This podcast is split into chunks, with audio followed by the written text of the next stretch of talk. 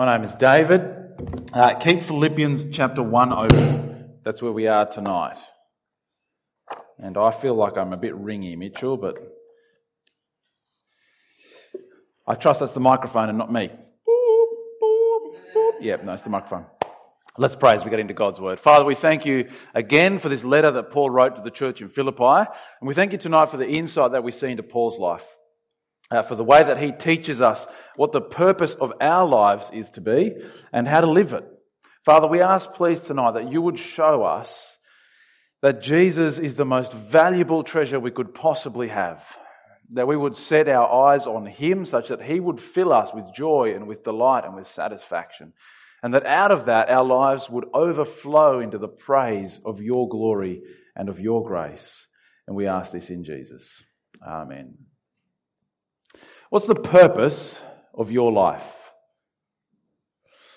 What's the purpose of your life? Now, I feel there's a certain age where that kind of becomes to be a question. When you're very young, you never really stop to think about that kind of thing. But even as life goes on, few of us would be able to articulate in just one sentence what is the purpose of your life. Now, I'm still ringing at the front here, Mitch. You turn the fold back off for this. I don't need to hear myself and then turn the front of the house down a little bit. Thanks, mate.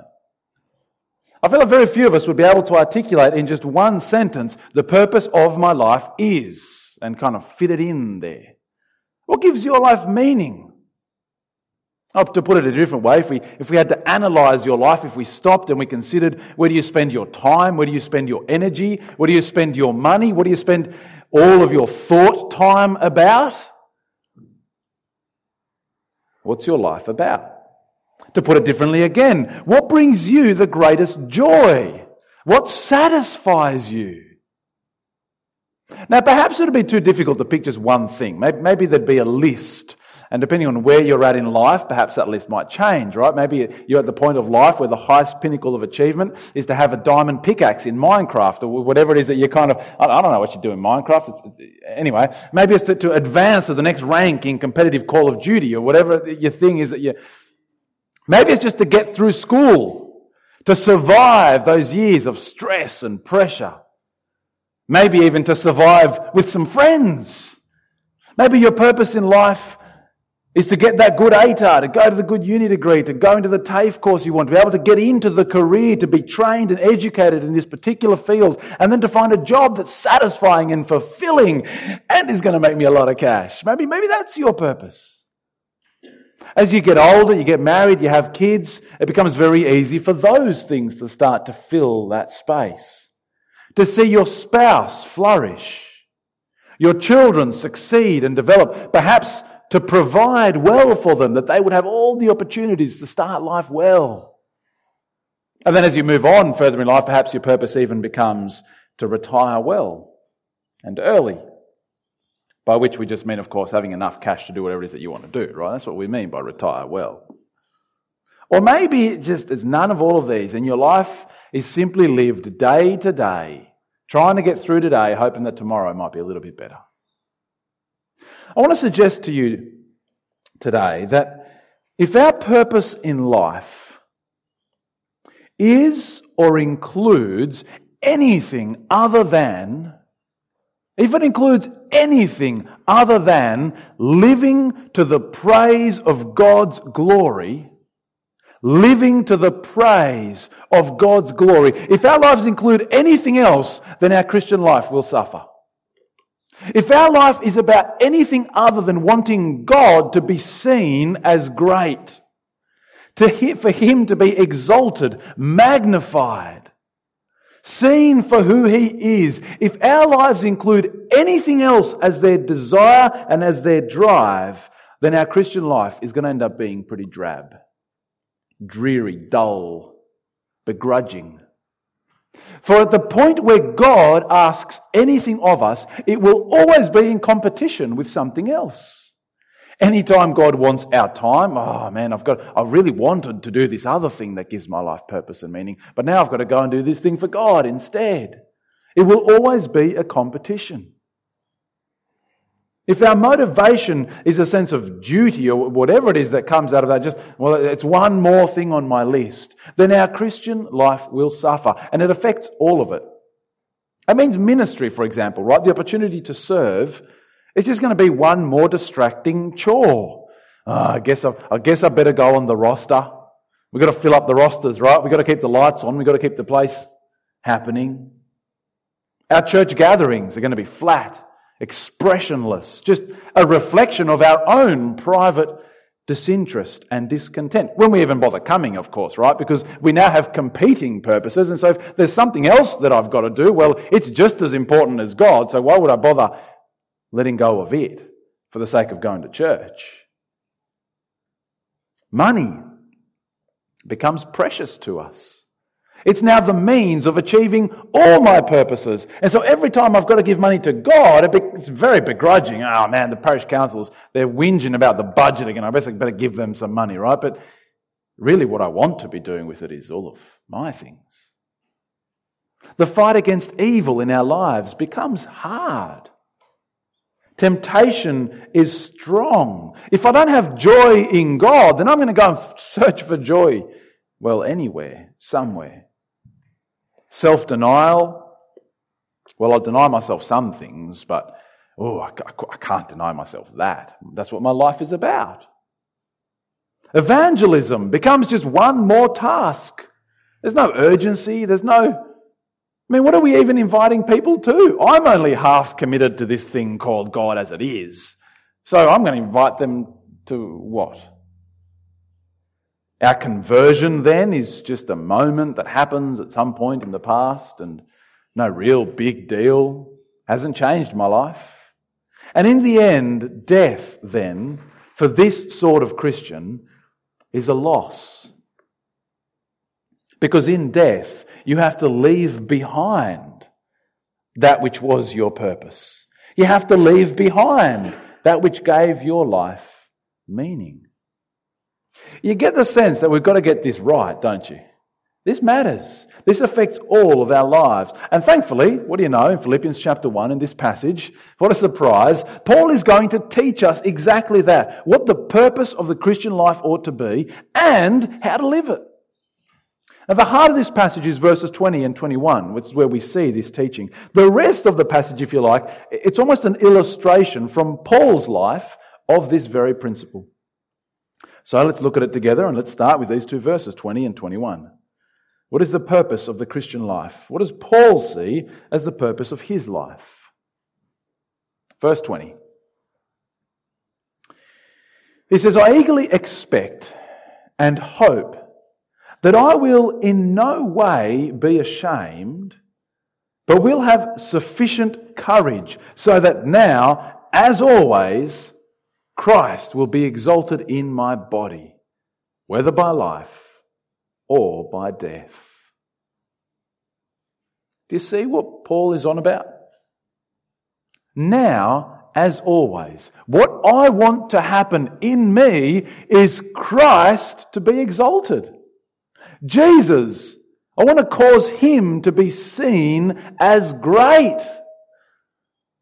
I want to live to the praise of God's glory, to the display of His grace. I want to magnify Jesus. I want to exalt Jesus. It's a strange phrase he uses exalt in my body. We might be used to saying, right, in my life, just as this kind of general thing, right? In my body, in what I do day to day, in the decisions that I make, in the person that I am, I want Jesus to be seen as great in life or in death.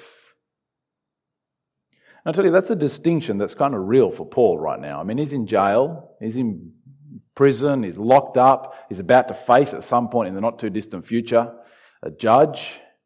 Are they going to give him life? Are they going to kill him? I mean, it's not long before they're throwing Christians to the animals and setting them on fire and whether I live or I die, Paul says, I want the manner in which I live and the manner in which I die to cause Jesus to be seen as great. To not be ashamed at the end. Is that your purpose? Is that your purpose in life?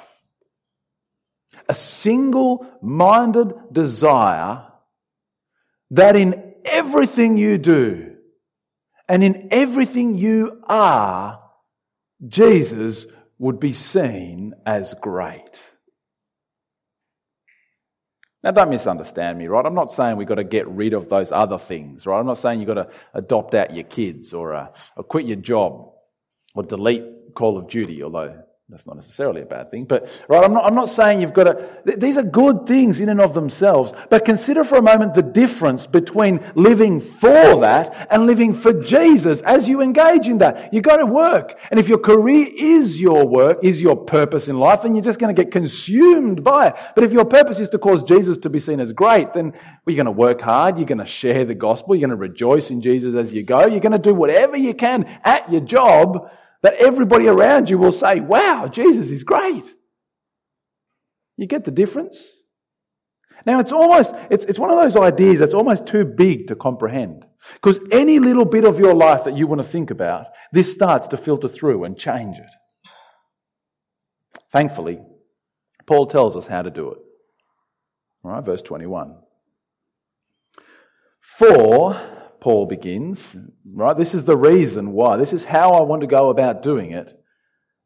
To me, to live is Christ and to die is gain. That's not a bad memory verse. You've already learnt it. Anyone say Philippians 1.21? For, to me, to live is Christ, to die is gain. Oh, excellent. You already know it. The hardest bit of that is remembering Philippians 1.21. this is how you do it. To live or to die, in life or in death, Jesus be exalted. Now, how do we do it in life?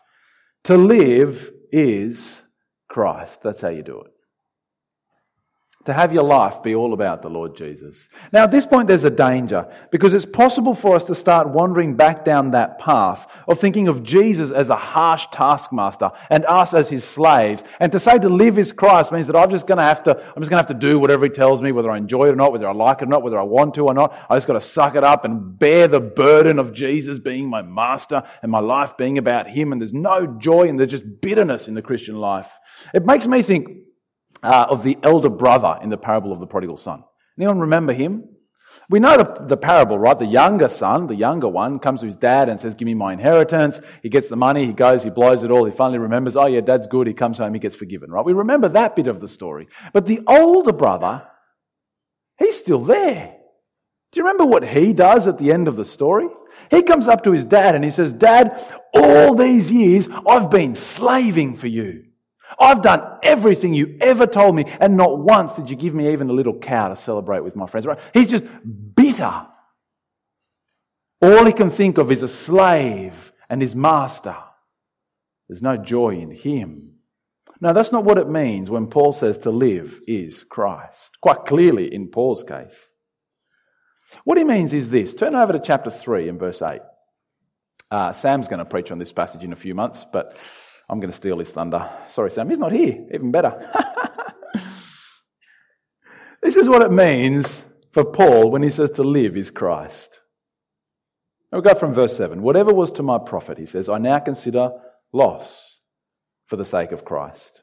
What's more, I consider everything a loss compared to the surpassing greatness of knowing Christ Jesus my Lord for whose sake I've lost all things. I consider them rubbish that I may gain Christ. Do you hear what Paul considers Jesus? The single greatest, most precious, most valuable treasure there is. I'll lose it all and gain Christ and consider that a win. When Jesus becomes the most precious thing we have in our lives, then we will live to the praise of God's glory and grace. When we delight in Jesus above all else, when we are satisfied with Him, when He's enough for us, take all else away and give me Jesus and I'm still content. I'm still satisfied. I can still rejoice. Then we will live to the praise of God's glory and grace. We know it. We know how it works. the thing that you re- enjoy, the thing that you love, the thing that you desire most, you can't help but praise it. You can't help but tell other people about it. You think about for a moment, what was the last thing that you said to somebody? Oh man, I really, this was amazing. You, you gotta, it's the thing you love, the thing you delight in, the thing you desire. The world is full of praise. I'm married to a beautiful woman. Right? She's smart, she's talented, she's strong. I, I, love her and I love praising her. She fills me with joy and so I speak of her. My children are a delight to me. Right? They're gifted and talented. Well, at least the older two are. The younger one just mushes food on his face. But let's get right. They just, I love, they're, they're beautiful. I, love building things. I built a TV cabinet recently and the first thing I did was take a photo of it and send it to some friends. Look and check this out. Isn't it awesome? I love this thing. On Wednesday night, we, um, we got to be a part of the Christmas concert at Ingleburn Public School. Was anyone there? Anyone at the? Yeah. Oh, well, the teacher was there and the band was there. Awesome. Right. That's good. Just as well you guys were. Uh, we, we, Joe dobbed us in. He said we can come and do a couple of songs. So part of the carols band went. And, uh, and, and just about two, two or three songs before we were due to go up, we realized we'd made a mistake. We, we realized that the first song we were about to do was the song that the school was about to do immediately before us. So they would have done the song and then we would have gotten up and been like, hey, we're, we're going to do that now. And it's just awkward, right?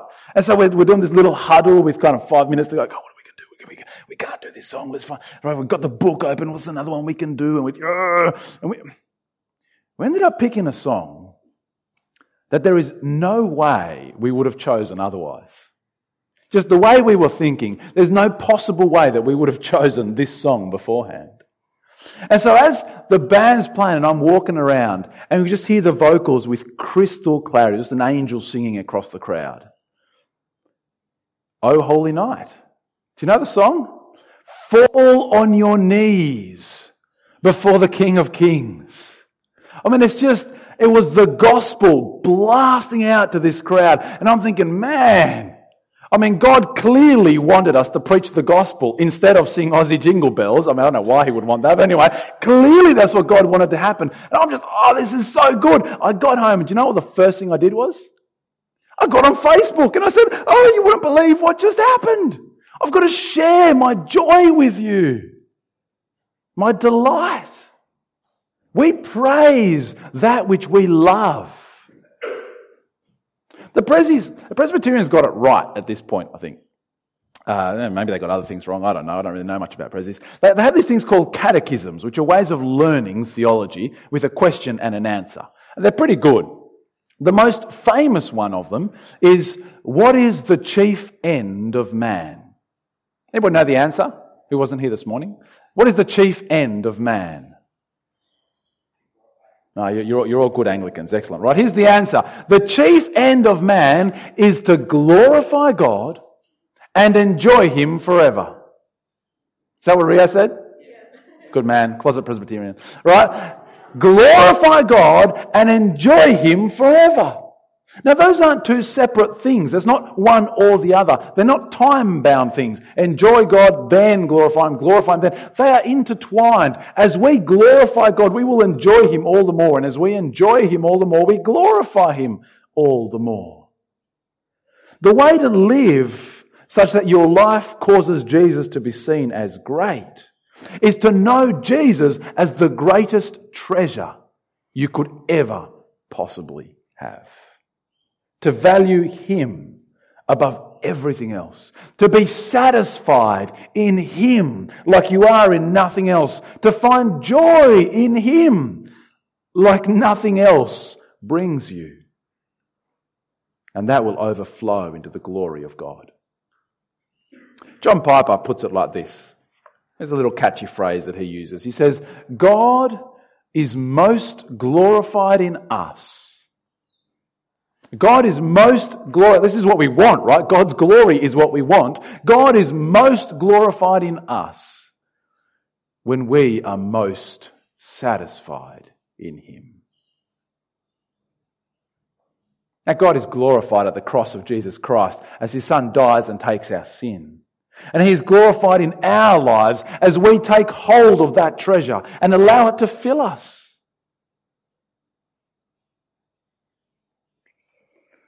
That is how we achieve our purpose in life. To live is Christ, Paul says. Well, how do we do it in death? Again, verse 21.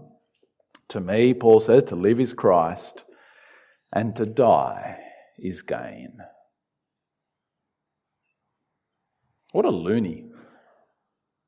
I mean, who thinks of death as gain?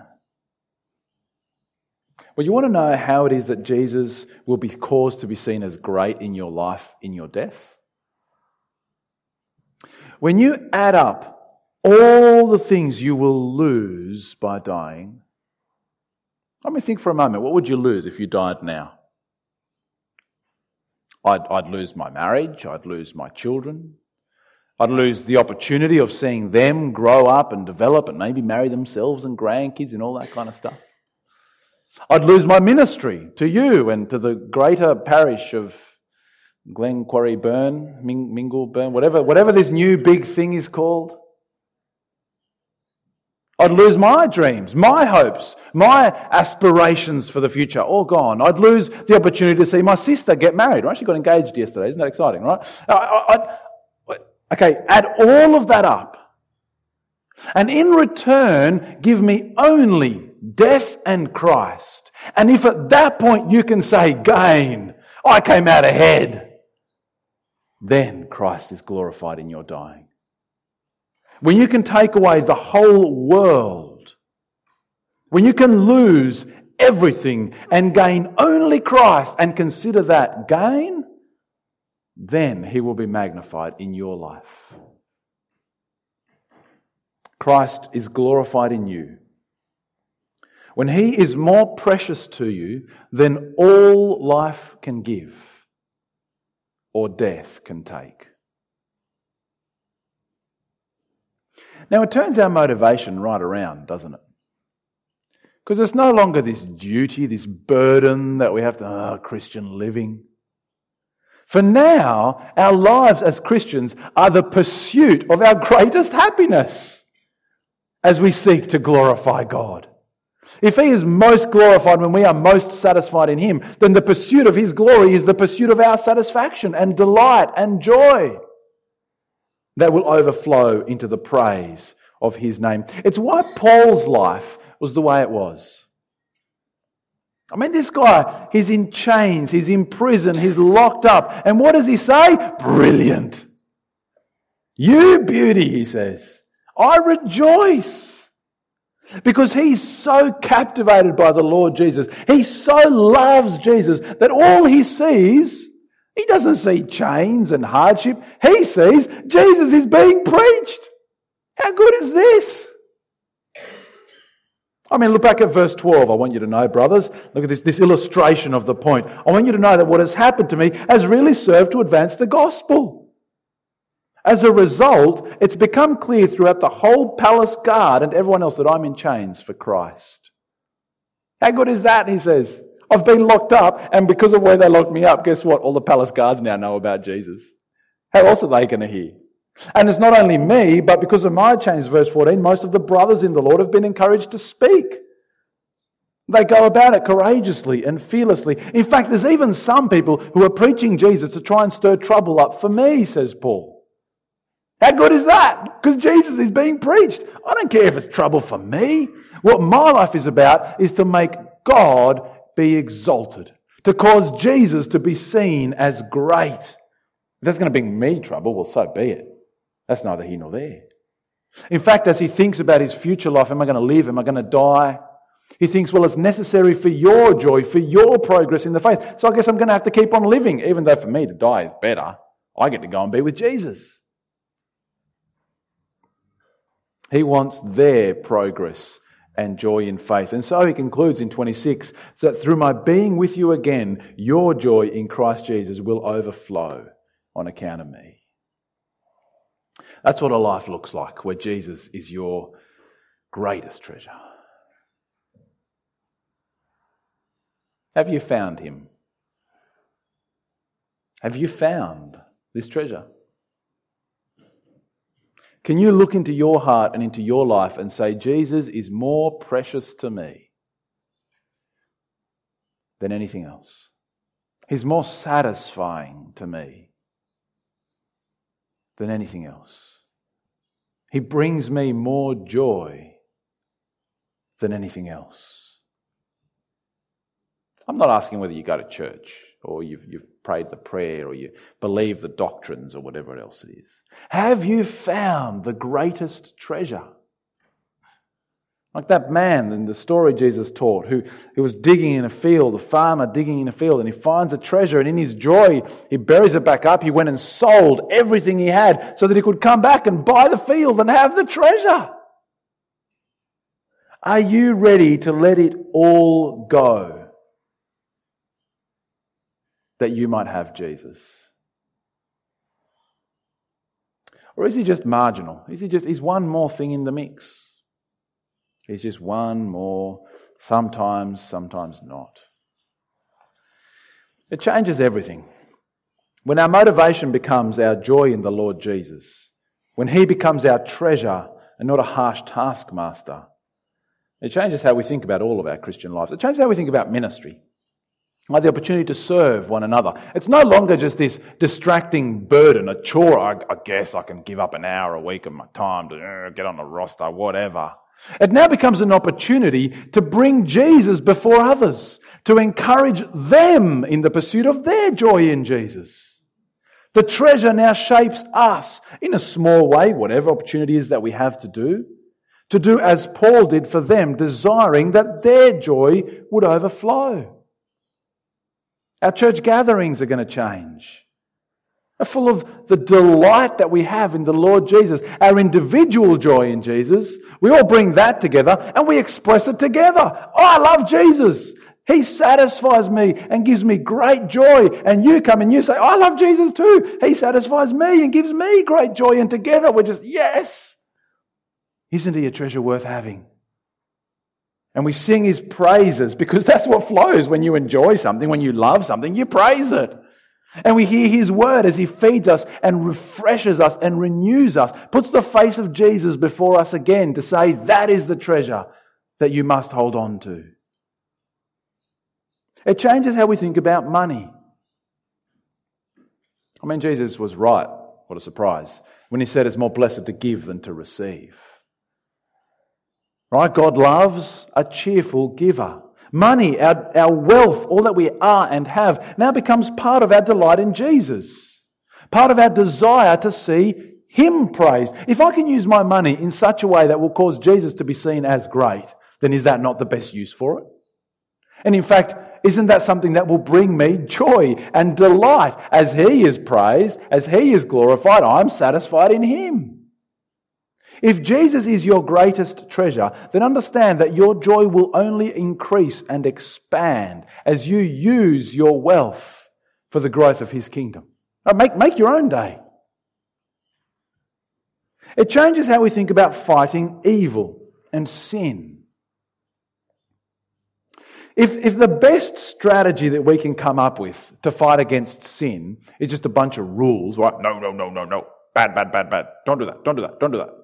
Okay, you can do that. Don't do that. Don't do that. Right? If, that, if that's just, just summon up your willpower and fight against it, don't do it today. Just don't do it. We're going to fail. We're up against the power of sin and Satan and the world. They're not going to let go easy. If all we have is that, well, but if what we have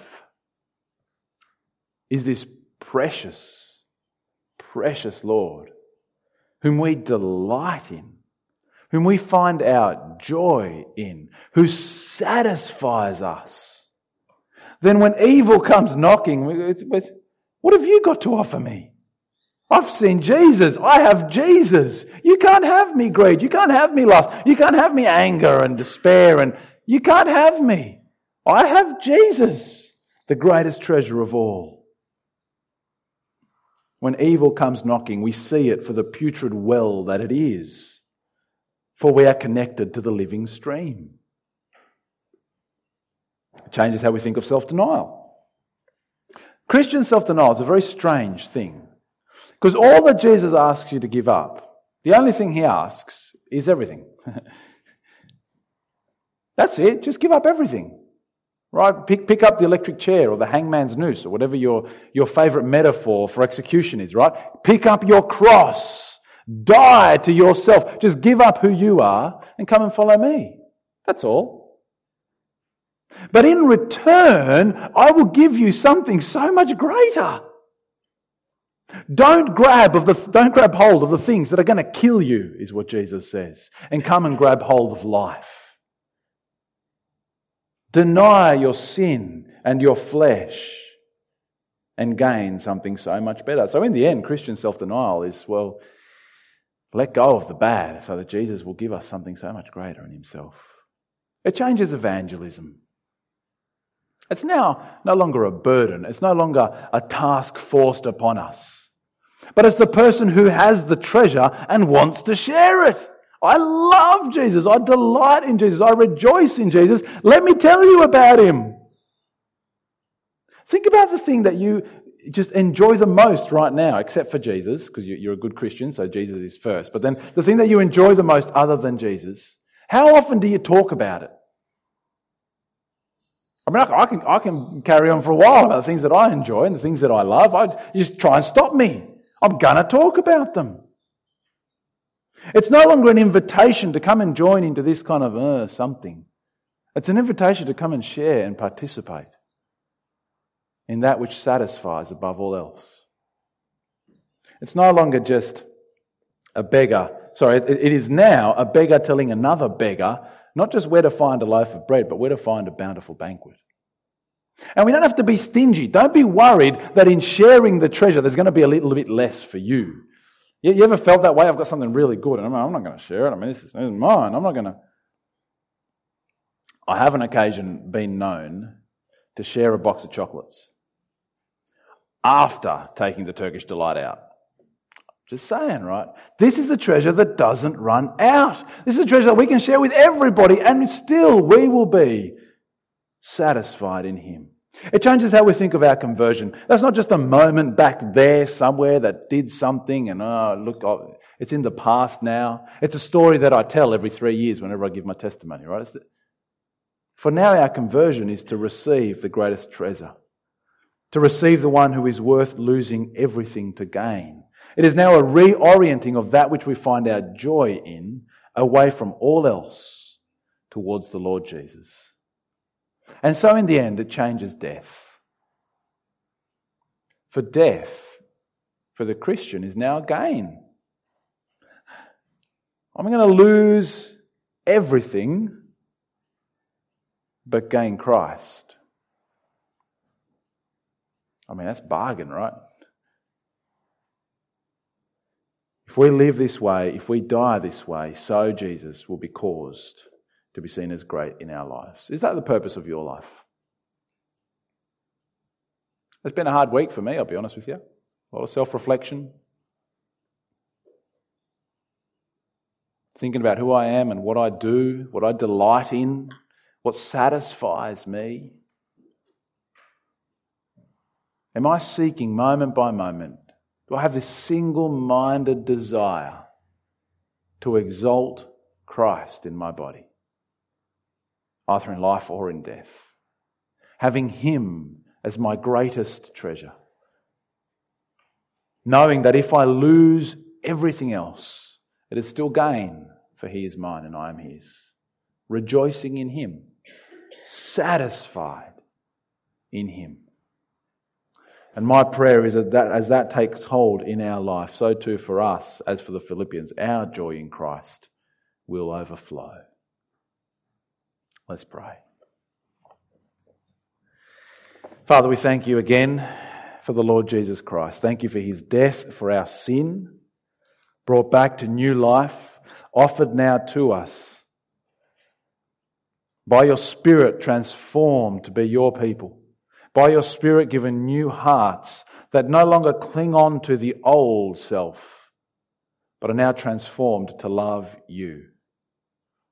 Father, give us all joy and peace in believing that we would truly find Jesus to be supremely satisfying, to fill us with joy. And Father, we ask that this would be so true and real in our lives that we will not stop praising you, speaking of that which we delight in, all to the praise of your glory and your grace. Amen. We're going to sing, uh, in fact, we're going to sing a prayer, uh, undivided, our desire to live single mindedly for Jesus.